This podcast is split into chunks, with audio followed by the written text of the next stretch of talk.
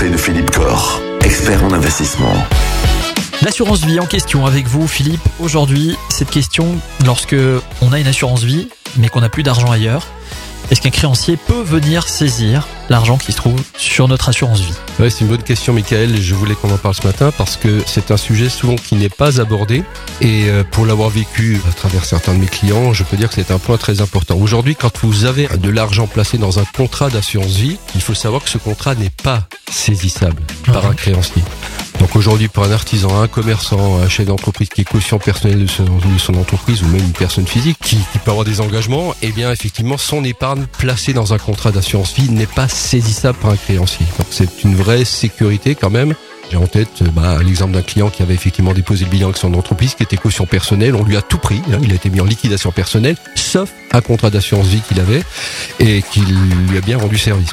Donc c'est vrai que c'est un aspect qui n'est pas évoqué, dont on ne parle pas, mais qui est très très important aujourd'hui. Quelqu'un qui a des engagements, qui est caution personnelle, qui veut sécuriser un petit peu sa famille.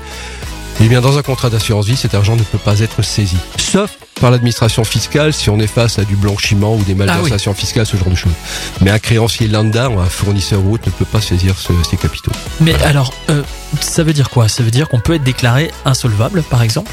Tout en ayant de l'argent sur une assurance vie ou pas du tout Alors pour être déclaré insolvable, non, là, là la démarche est un peu différente puisque l'insolvabilité, euh, c'est le législateur qui va vous déclarer insolvable, mais là qui va quand même regarder votre situation patrimoniale globale, donc il va tenir compte effectivement de cette épargne.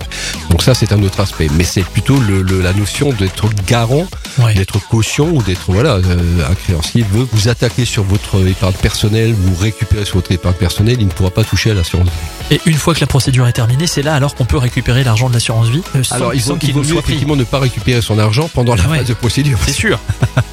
Là, effectivement, ça serait problématique puisque l'argent sortirait du contrat d'assurance vie et serait dans le, dans le patrimoine saisissable. Voilà. Eh ben, très bien. Merci euh, pour toutes ces informations. Demain, on va continuer à parler d'assurance. On va parler des garanties des assureurs.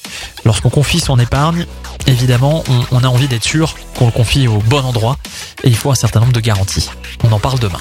On en parle demain. Retrouvez l'ensemble des conseils de DKL sur notre site internet et l'ensemble des plateformes de podcast.